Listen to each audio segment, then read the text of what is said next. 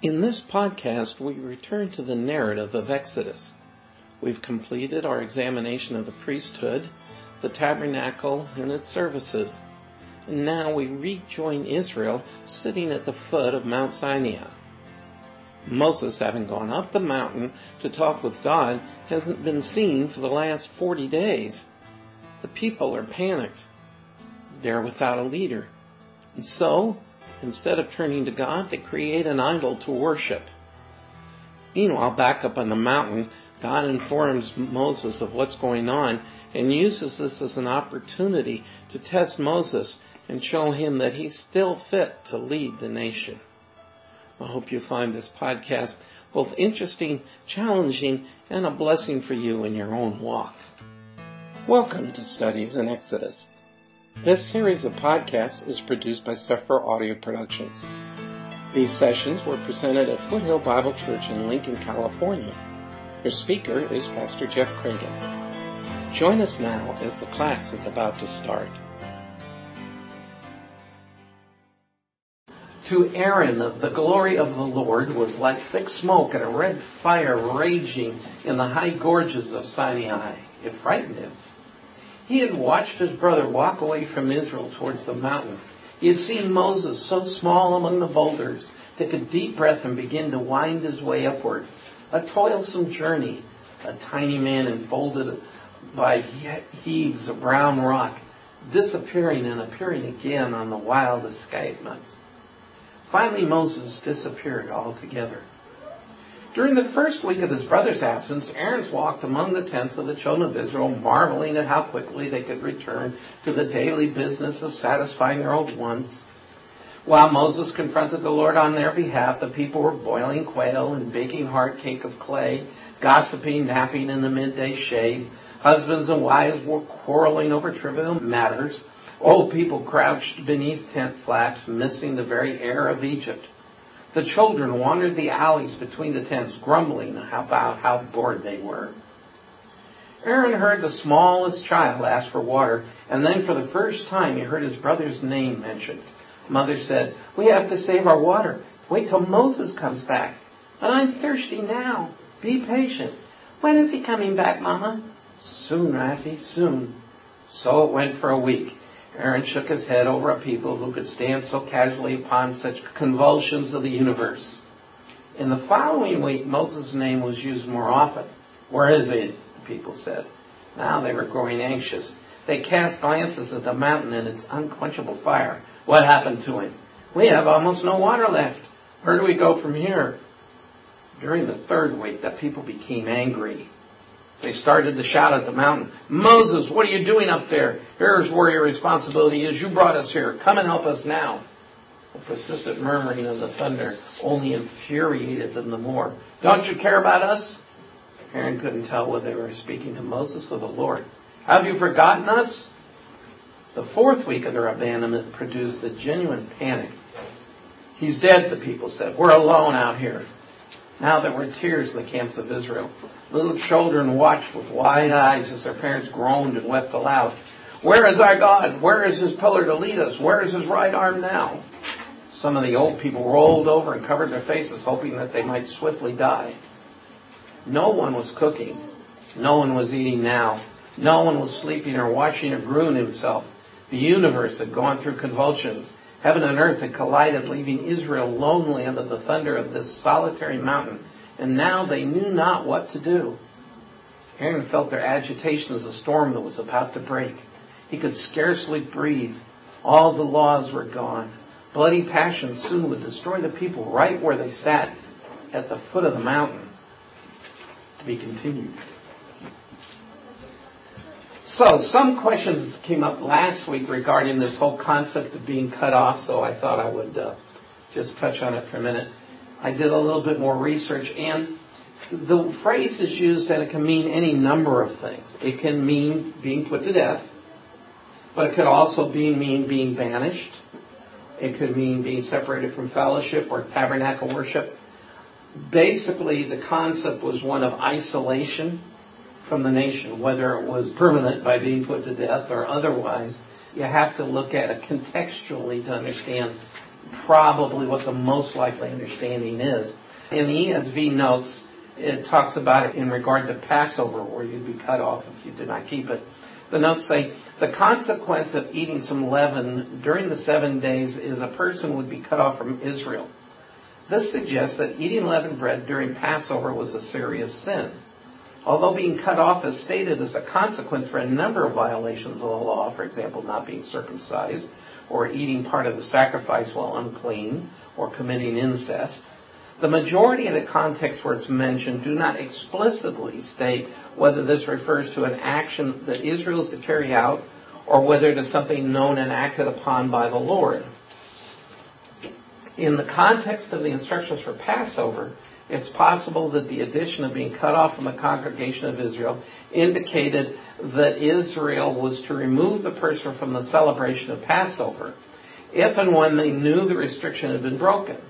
However, even where such an action may be intended, it would have been grounded primarily in being cut off from being represented about the person's state before the Lord, and thus would have been a merciful warning against disregarding the covenant, lest the person continue in such a state and be cut off for forever. Sometimes it appears that God's judgment brings about the offender's premature death. So basically, it's not, unless it's spelled out clearly that the person is to be put to death or that the person is to be cast outside the camp. If it doesn't, if the passages aren't expressly clear, then we're unsure as to exactly what it means. From our perspective, it does mean being cut off from fellowship with the Lord, whether permanently or not, whether if they repented, they were restored, if they were alive and still within the camp, like with this Passover violation, then they could be restored the following year. So it's unclear as to exactly what's meant. So now let's pick up. So after an extended period where we have moved away from the narrative by spending all this time talking about the priests and the tabernacle itself, we're finally moving back into the text specifically, and we're picking up really in chapter 32 after all of these discussions have come to an end. And so I want to just for context purpose, I want to go back to where we were and just sort of summarize where we have gotten to up to this point in Exodus. So of course, it's right now the Hebrews are at the foot of Mount Sinai not being really happy because Moses has disappeared. But they got there because they had started to move out of Egypt during the reign of Thutmose I, which was back in 1539 to 1514 when the persecution of Israel began. And we read at the very beginning of Exodus in verse 8 of chapter 1, Now there arose a new king over Egypt who did not know Joseph. And so what happened is, uh, many years have passed since Joseph's family came into Egypt. They've now grown into a nation. And so the current king, the current Pharaoh, doesn't know who they are anymore. And so the problem is the growth of the Hebrew people numerically from a family to over 2 million people has the government paranoid. And the government being paranoid means the Pharaoh was paranoid. And the reason was they were unclear of their political disposition and so they were concerned if their enemies attacked them, would Israel side with the enemies? And in effect, you'd have two million people within their own borders who would be siding with their enemies. That was the justification for the paranoia. Of course, the benefit was, like everything, negatives and positives, the benefit was a lot of cheap labor.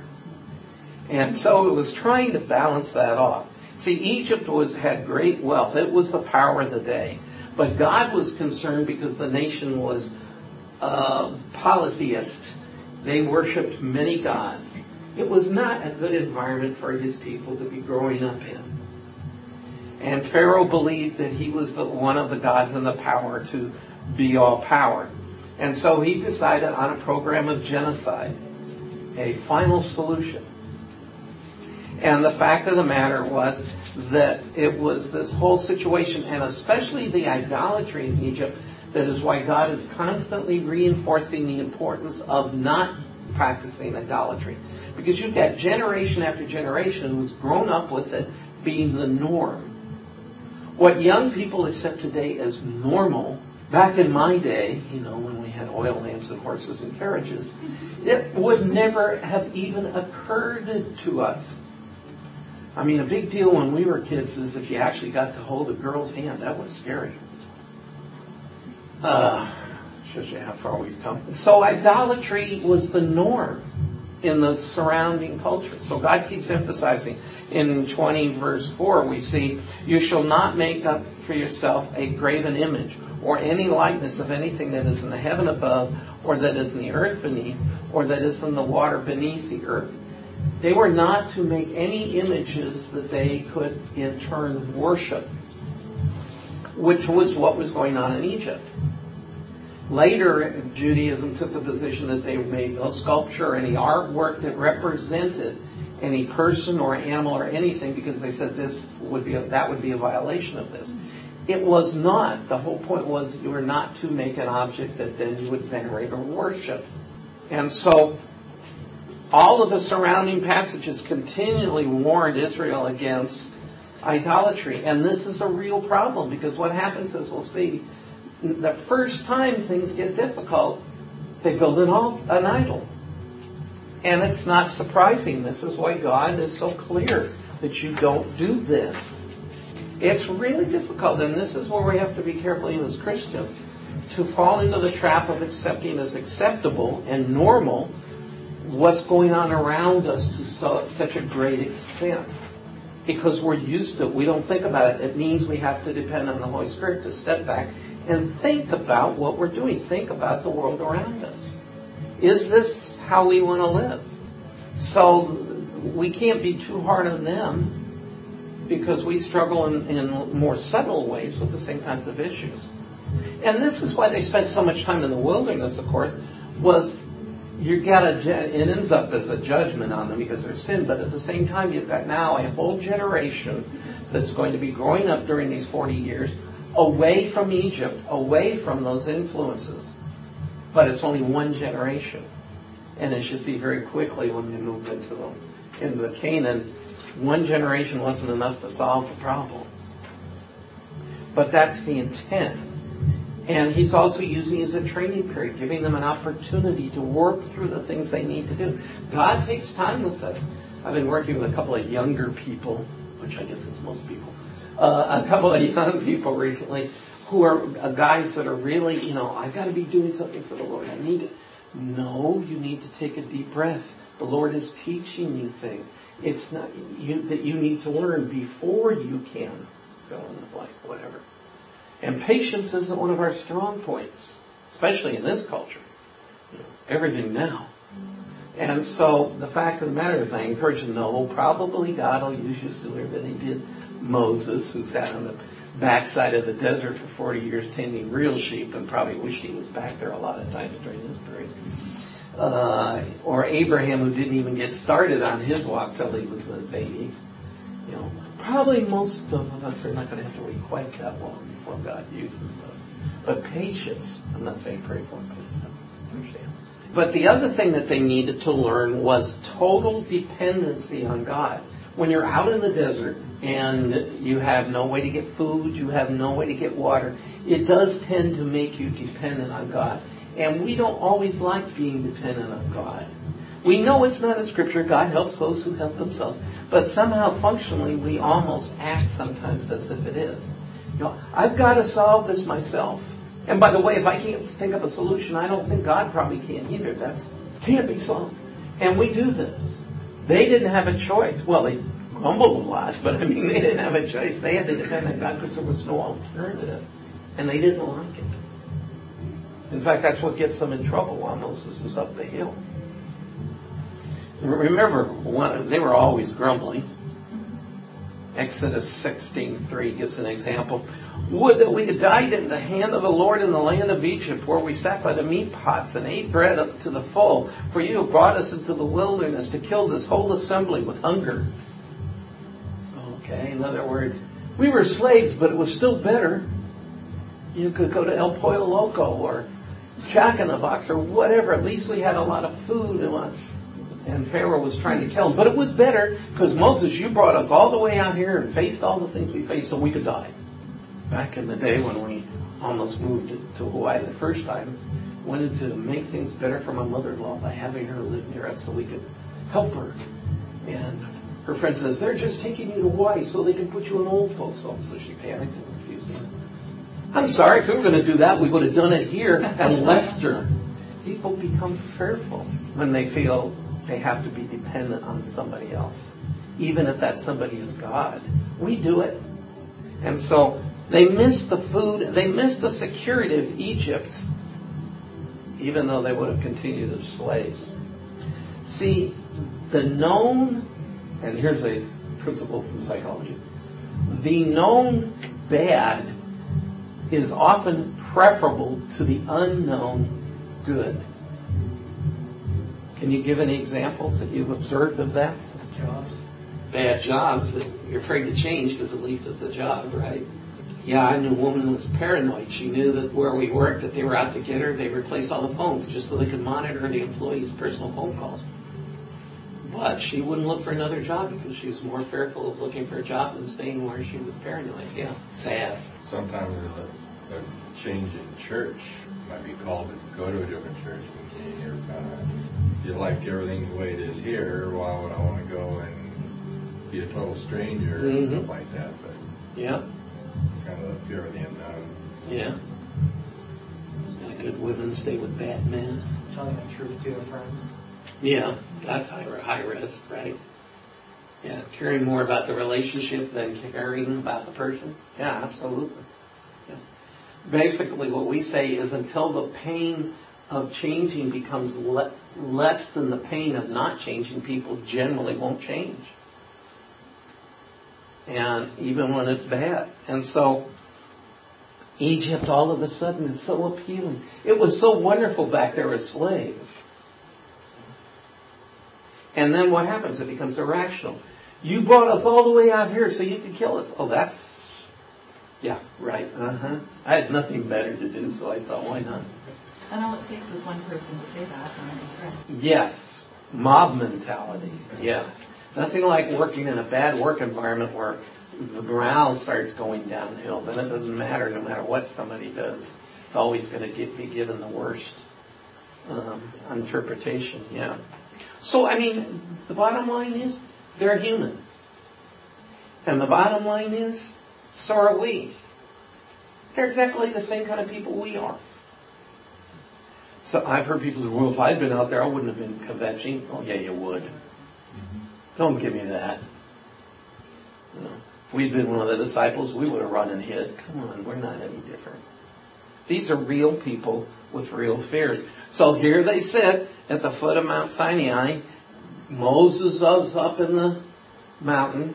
God is keeping them there. And I have a feeling part of the reason God is keeping them there is to test the people or to show the people.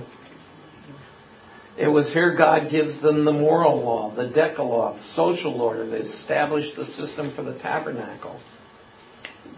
Done all these things to separate them from the surrounding world, but their sinful nature overrides God's standards.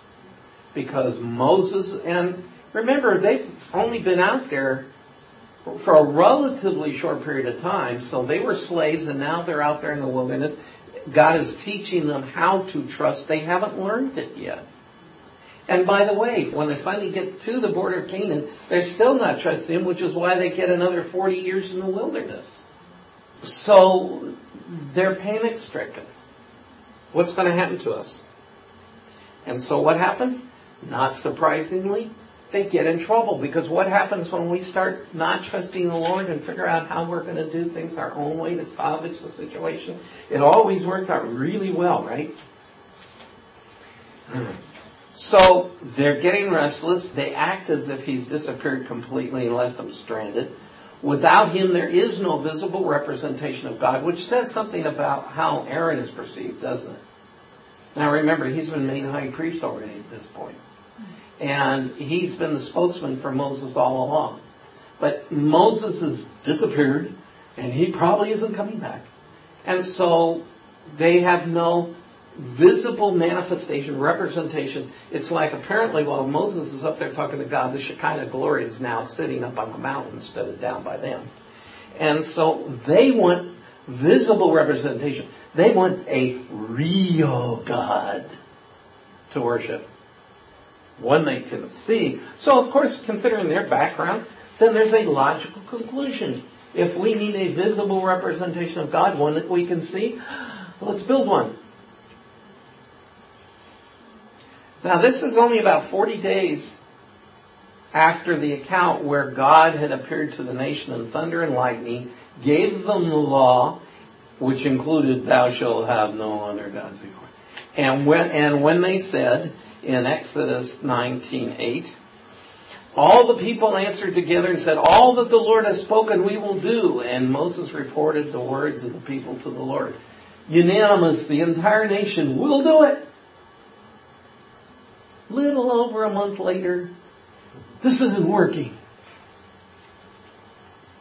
It's a little bit like I've heard people say, well, I tried Christianity, but it didn't work.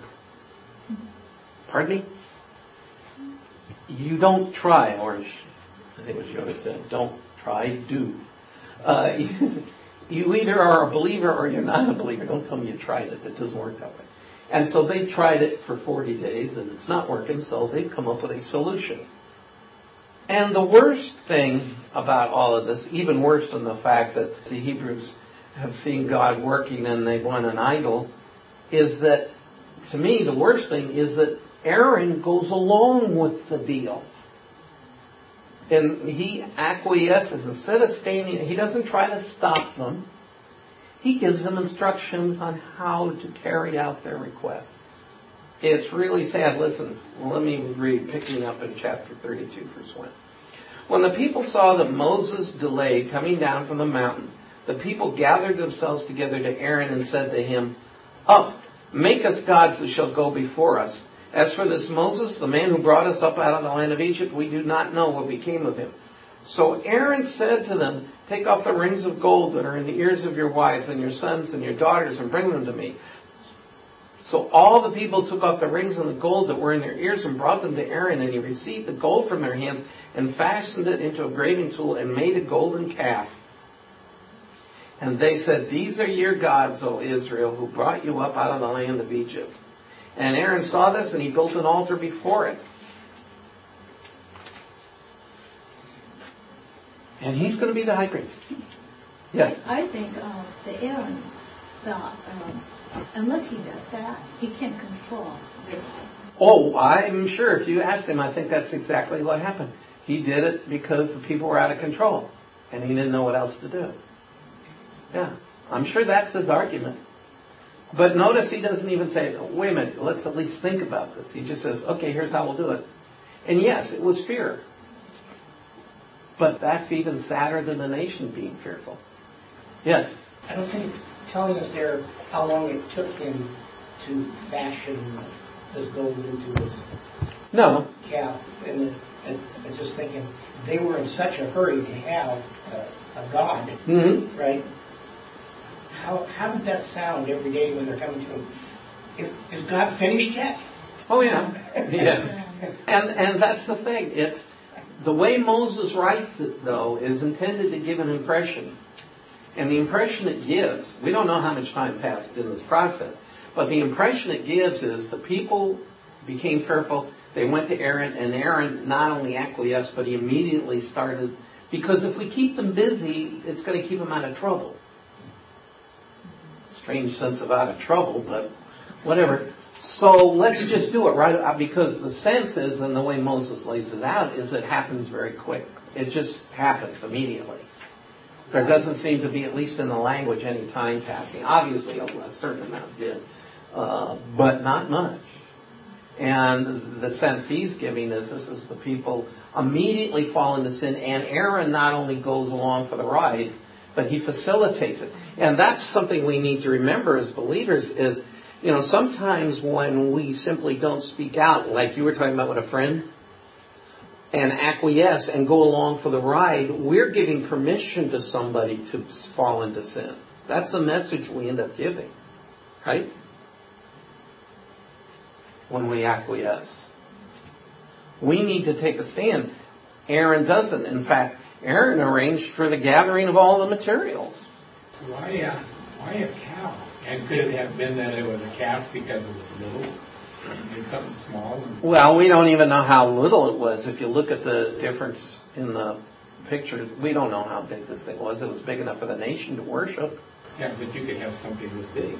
Uh, not for two million people to worship. Not with all the gold that was given from all the women for, because notice the earrings were a sign of their idolatry. That was part of the practice within that period because we see back in Genesis 35, 4, when Jacob found the gods in his wives' tents.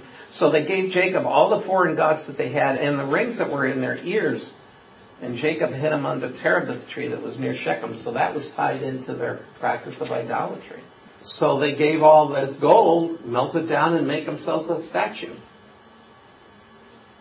So you know why a cow? Doesn't say. There were bulls, I assume, in Egypt as part of their gods. We know there was one. But the important thing to recognize, and what's so weird about this whole thing, is that he sees that the statue is manufactured. He sets up an altar for it. He arranges worship of it.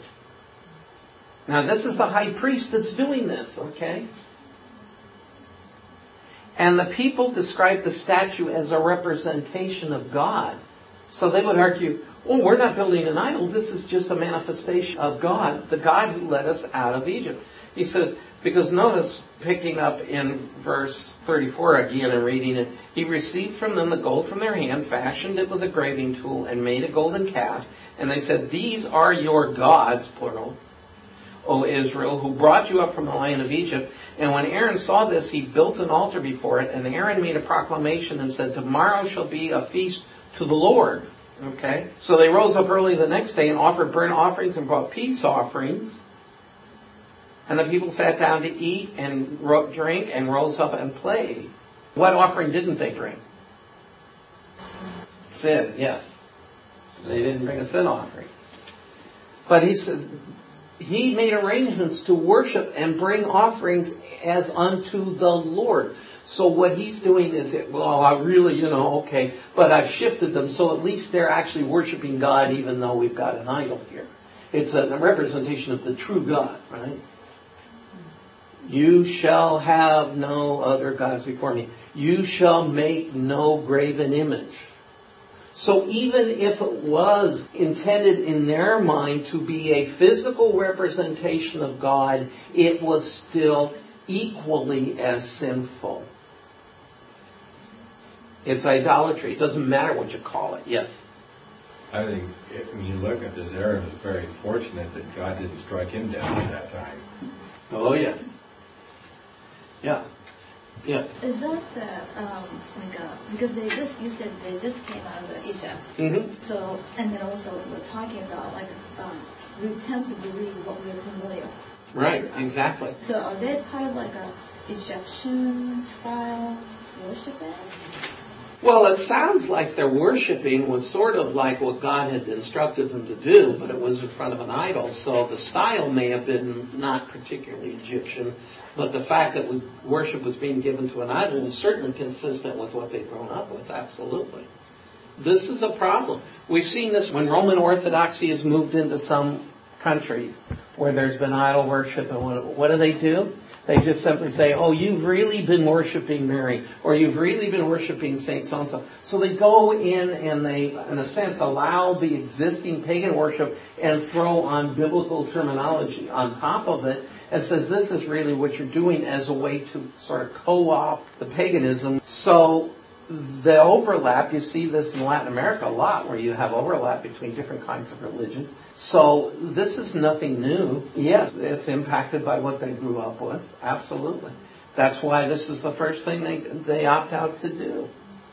But it's, see, the whole point of this is it's not enough to worship the true God if it's done in a way of a total lack of understanding of who He is. This is why a lot of people who call themselves Christian,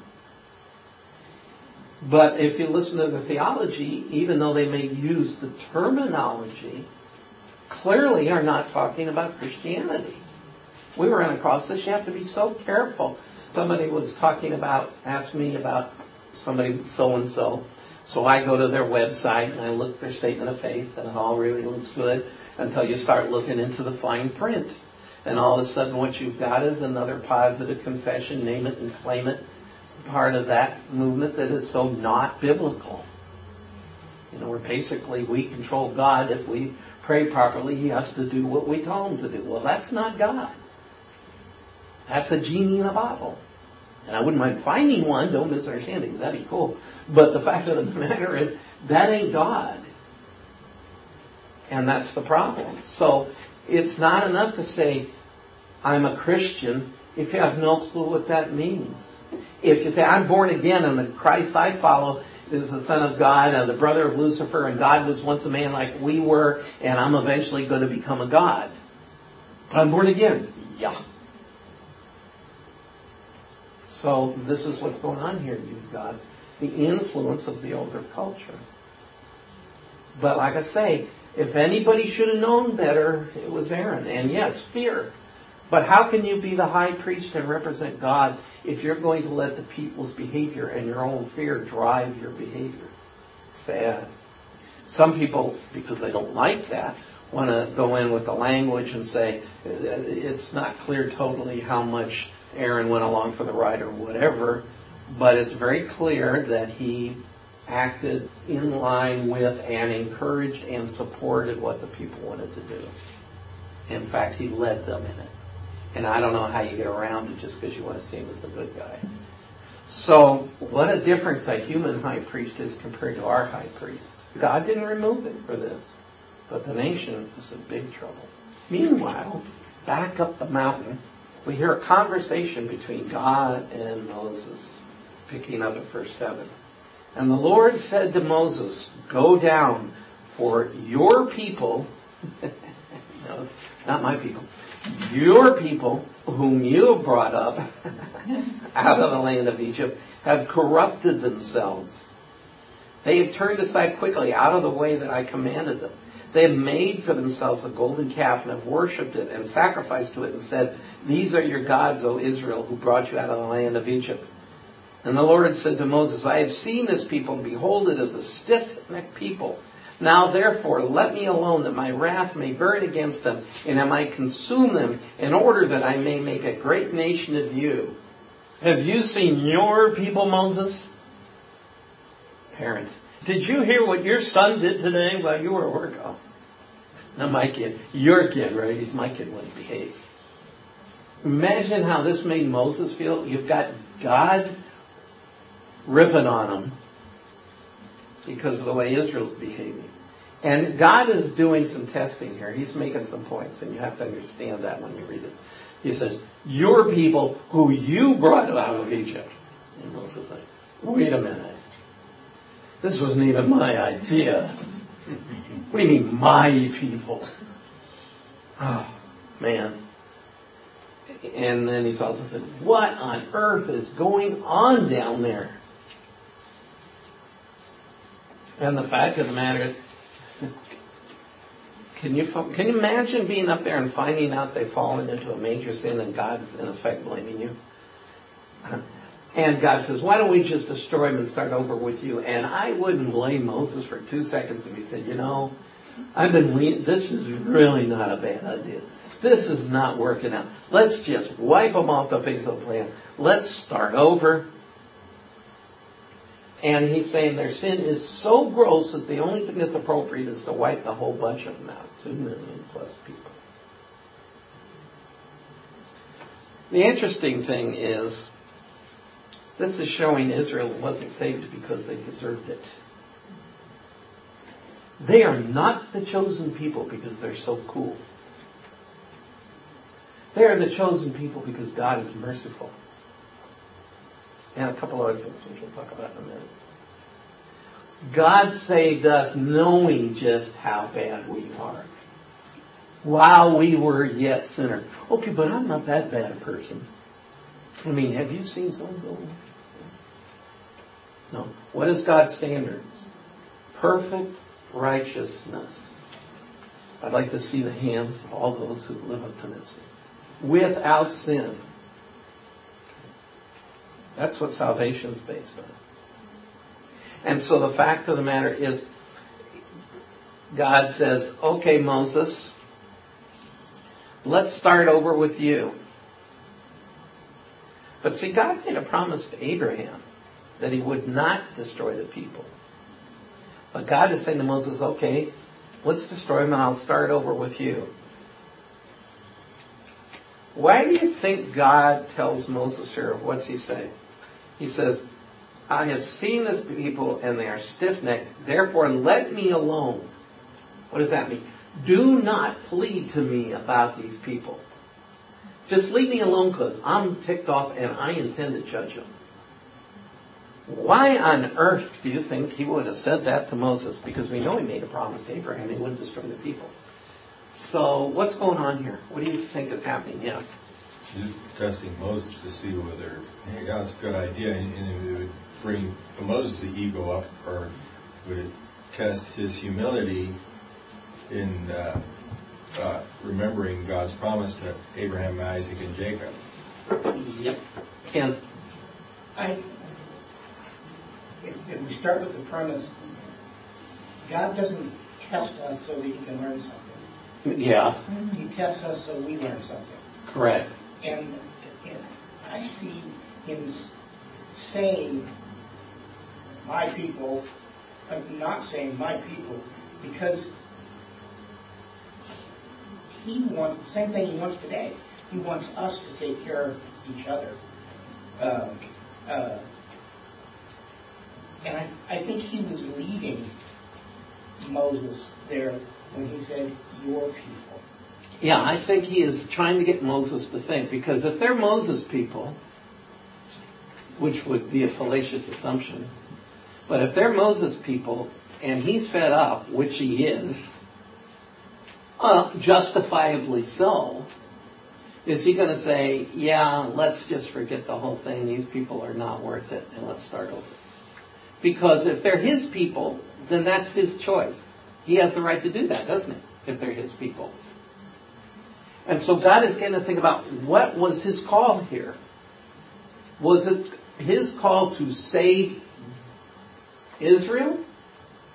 Or was his call to be God's representative as God saves Israel? What is our call? Is it to our ministry and to fixing people or whatever we think we're called to do? Or is our call to be available to be used by God to do whatever He wants to do? Because then the results and the consequences are not our responsibility, are they? And so, yes, He's trying to get Moses to think. He's trying to get Moses to think about what is his responsibility to the people, but more importantly, what is his responsibility to God? And God is saying if Moses were to plead for the people, God would grant them reprieve, so don't tell me anything.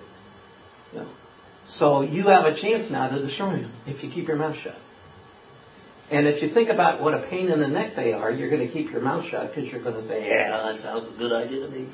I've had it. Those sheep for 40 years were easier to get along with these sheep. And so, but Moses doesn't listen to the don't plead for them.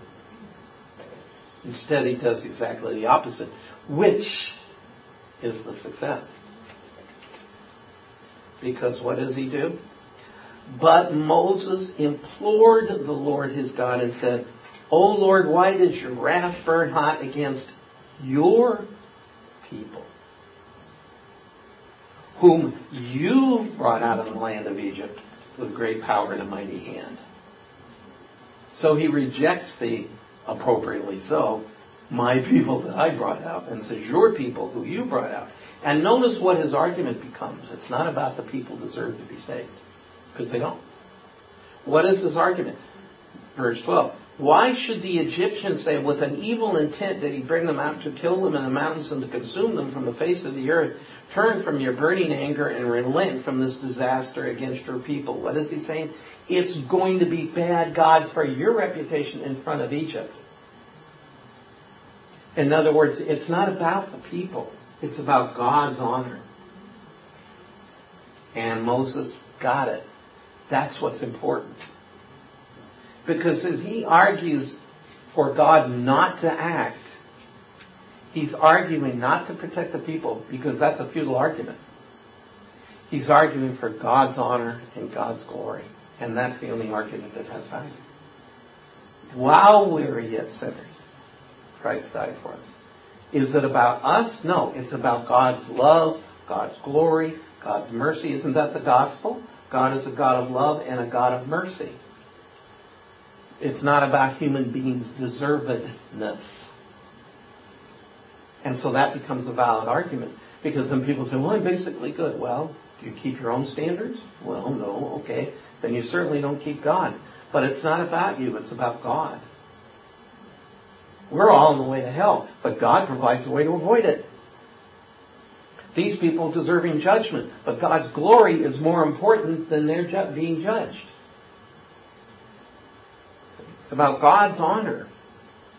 See, he says, it's not, they're not my people, they're yours. And it's going to reflect poorly on you, God, if we don't find some way to, if you don't rescue these people from their sin. Because then they're going to say, see, he wasn't that powerful God, he couldn't even save his own people. And then he gets to the most important part, which he's reminding himself, and you're right, it's God giving Moses the opportunity to remind himself what's true. God, he's not telling God anything God doesn't know. He says in verse 13, Remember Abraham, Isaac, and Israel, your servants, to whom you swore by your own self and said, I will multiply your offspring as the stars of the heaven, and all this land that I promised you I give to your offspring, and they will inherit forever. And the Lord relented from the disaster that he had spoken about of bringing on his people.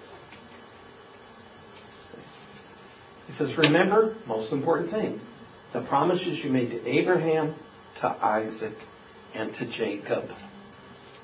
Oh, by the way, parenthetically, we've asked before, this says that Moses and the people knew something of their own history. How and how much or what, we don't know, but they knew who they were. And, we, and they knew God made the promises. And see, that's where our confidence is. Is in God's promises, not in our deservedness. These people were to be saved from total destruction because of God's promises, not because of their, how much they deserved to escape. We are saved from our sins because God promised if we accept Christ, we will not be judged, that we are covered in Christ's righteousness. This is how we know we cannot lose our salvation because God is trustworthy, not because we are deserving. See, it all keeps coming back to who He is. Yes, Ken?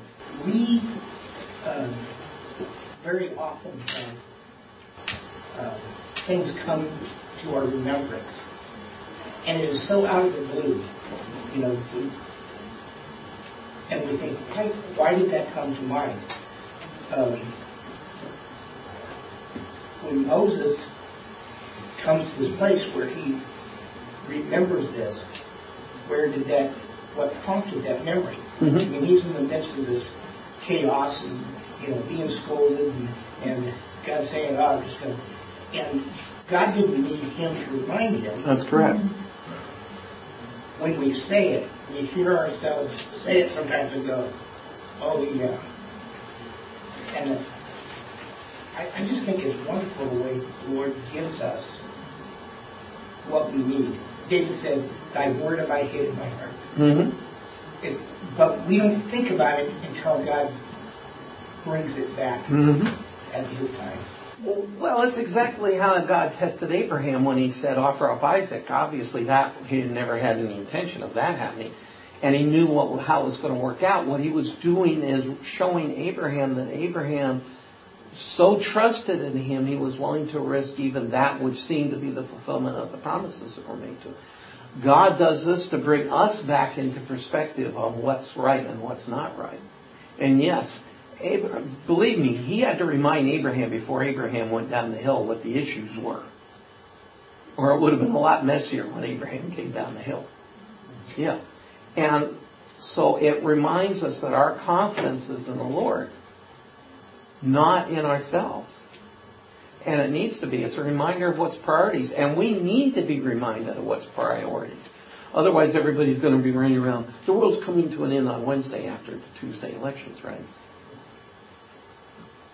Somebody in the grocery store was saying, you know, how bad things were and with the elections in Washington. I don't know who this person was. And I said, yeah, isn't it good that our confidence isn't in who's elected, but in God?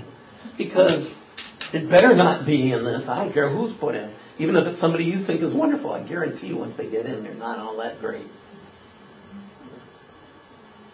And so, yes, God reminds us of these things so that we don't become overwhelmed by life. To remember, Israel, and this is what Moses is saying, hey, they're not my people.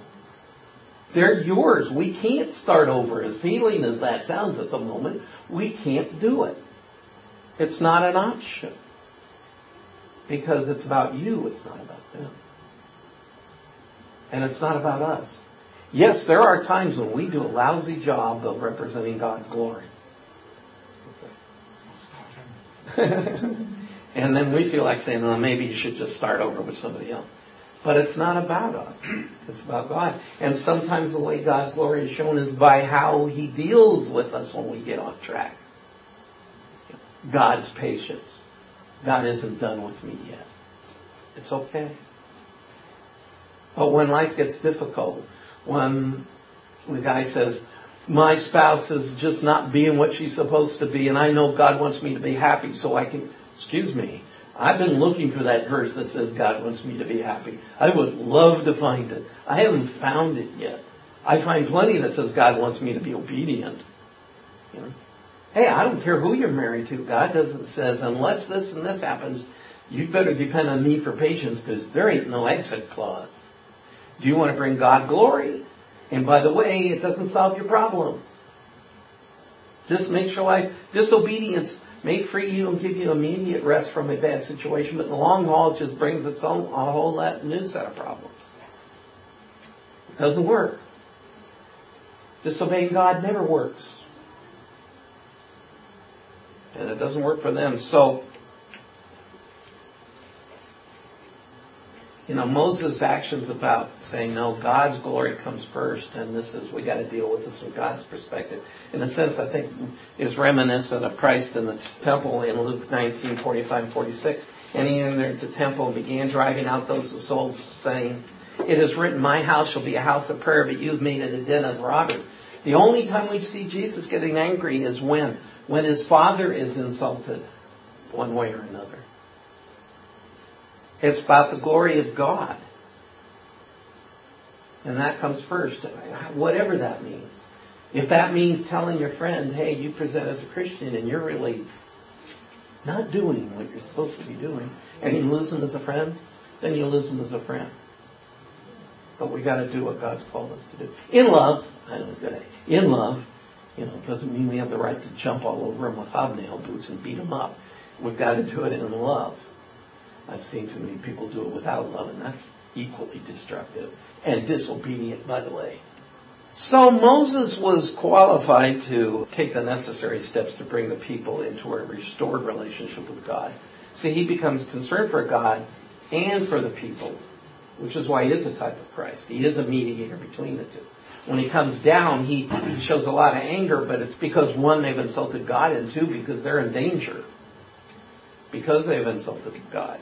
Romans 5 1, Paul says, Therefore, since we have been justified by faith, we have peace with God through our Lord Jesus Christ.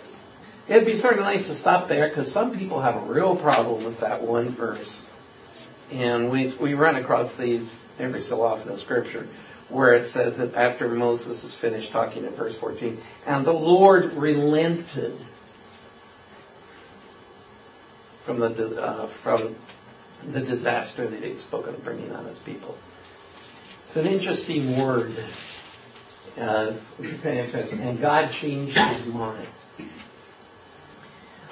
The fact of the matter is that God talks about himself in anthropomorphisms at times. He uses language that is a way of understanding uh, him. But the fact is, some that sounds like if Moses had gone along with it, God would have gone ahead and judged them because Moses, Moses got God to change his mind. That strikes me as those people who pray to Mary because she can get her son to do what they want her to do, uh, even if Jesus doesn't want to do it. I'm sorry, it doesn't work that way.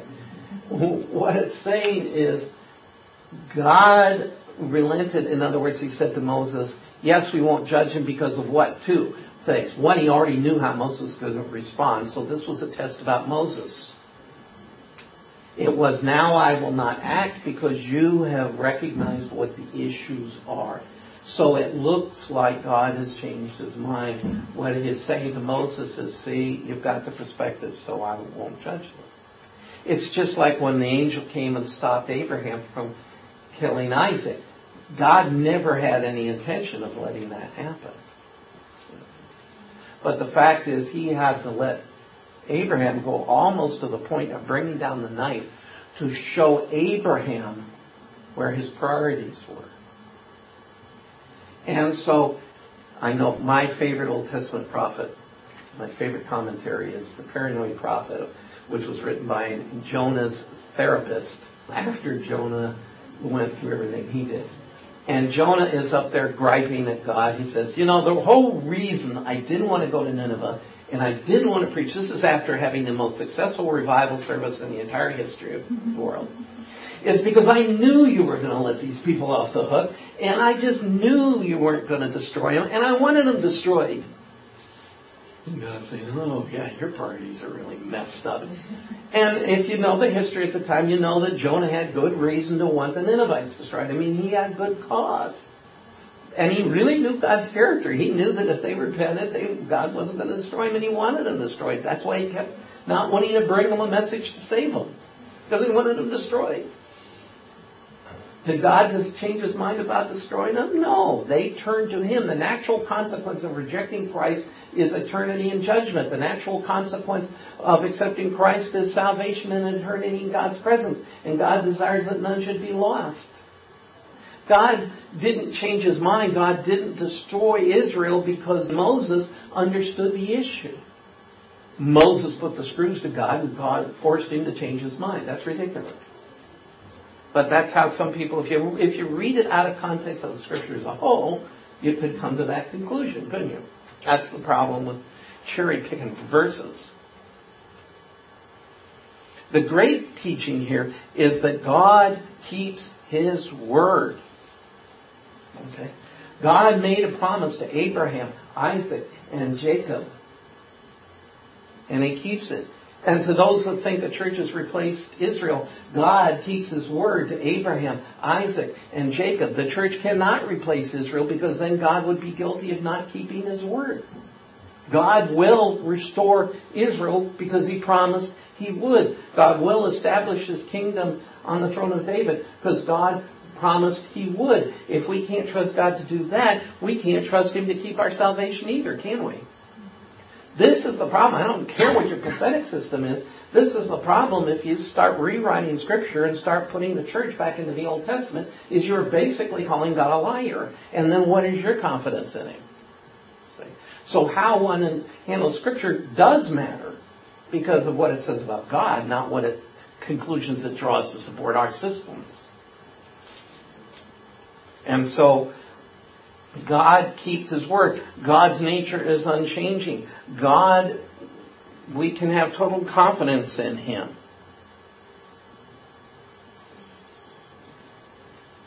God always keeps His promises. Romans 6:23 and so we know we are saved for the wages of sin is death but the gift of God is eternal life in Christ Jesus our Lord. It's a promise that we can trust Him for. See, the other problem when you read verses like that, God repented, is that we can't judge God's perspective based on our circumstances. God sees things different than we do. See, the people were fearful because Moses was gone. That wasn't unreasonable, by the way. You're sitting down there, it's now going on you know, five weeks, it's, I'm not saying it's not stressful. Where's the food coming from? Where's the water coming from? Moses represented, and see, this is part of the problem. Moses represented God's spokesman, which God made him. But what had happened, and maybe the people needed to understand that, was that their trust was in who? Mm-hmm. Yes. See, this is the problem. Their confidence wasn't in the Lord. Their confidence was in Moses. What happens in the one pastor church that gets to have 5,000 people when he finally retires? Chaos. Yeah. One of the things I really appreciated about Ray Stedman back in the day in Peninsula Bible Church was he did not need to be in the pulpit. There were all the time. There were five different men that were capable of covering that covering that pulpit. And as he start and they would rotate him. He had it most of the time, but they rotated him and started shifting and people didn't even realize and by the time he retired, in a sense nobody noticed because he was totally comfortable. When we tried to hire a pastor that was one of the multitudinous pastors on staff of a well-known large church that is part of our association, we we found out that the main pastor, who remained nameless because we all know who he is, never would let anybody into his pulpit. So none of the any of those multitudinous pastors never got an opportunity to preach, which became a problem when we wanted to hire. And it's like, and so what happens when that person finally retires? It'll be interesting to see because they're still there. The people's confidence wasn't in God, it was in Moses. Yes. Uh, church I grew up in, we had the pastor there for many, many years. And when he finally left, what it wound up causing was causing the church to split. Because there was one group that was loyal to Pastor Mattingly, while the other group was uh, loyal to whoever the Lord put in as the new pastor. Well, and it is hard to be the new pastor following somebody that's been there forever. Especially if that person retires, becomes the emerit, pastor emeritus, and is still there. Which I've seen happen, and then that's really tough, let me tell you. But the fact of the matter is that, bottom line, we need to do what's right because it's right. They needed to be obedient because that's what they're called to be, regardless of the circumstances. And we are called to be obedient because it's the right thing to do. Not because we'll benefit or because it seems reasonable or because it's expedient, but simply because it's right. James says in James 1.25, But the one who looks into the perfect law, the law of liberty, and perseveres, being no hearer, but forgets, but a doer who acts, he will be blessed in his doing. In other words, the bottom line is we do the right thing because it's the right thing. Period. And if they had remembered that, they wouldn't have to deal with an angry Moses coming down the hill, as we'll see next week. So, here's how Moses feels about God's eternity and man's transitoriness in his psalm, Psalm 90. Lord, you have been our dwelling place in all generations. Before the mountains were brought forth, or even you had formed the earth and the world from everlasting to everlasting, you are God. You return man to the dust and say, Return, O children of man, for a thousand years in your sight are but as yesterday when it is past, or as a watch in the night. You've swept them away as with a flood. They are like a dream, like grass that is renewed in the morning. In the morning it flourishes and it is renewed. In the evening it fades and withers. For we are brought to an end by your anger, by your wrath we are dismayed. You have set our iniquities before you, our secret sins in the light of your presence. For all our days pass away under your wrath. We bring our years to an end like a sigh. The years of our life are 70, or even by reason of strength 80. Yet their span is but toil and trouble. They are soon gone, and we fly away. Who considers the power of your anger and your wrath according to the fear of you? So teach us to number our days, that we may get a heart of wisdom. Return, O Lord, how long? Have pity on your servants. Satisfy in the morning with your steadfast love, and we may rejoice and be glad in all our days. Make us as glad for as many days as you have afflicted to us.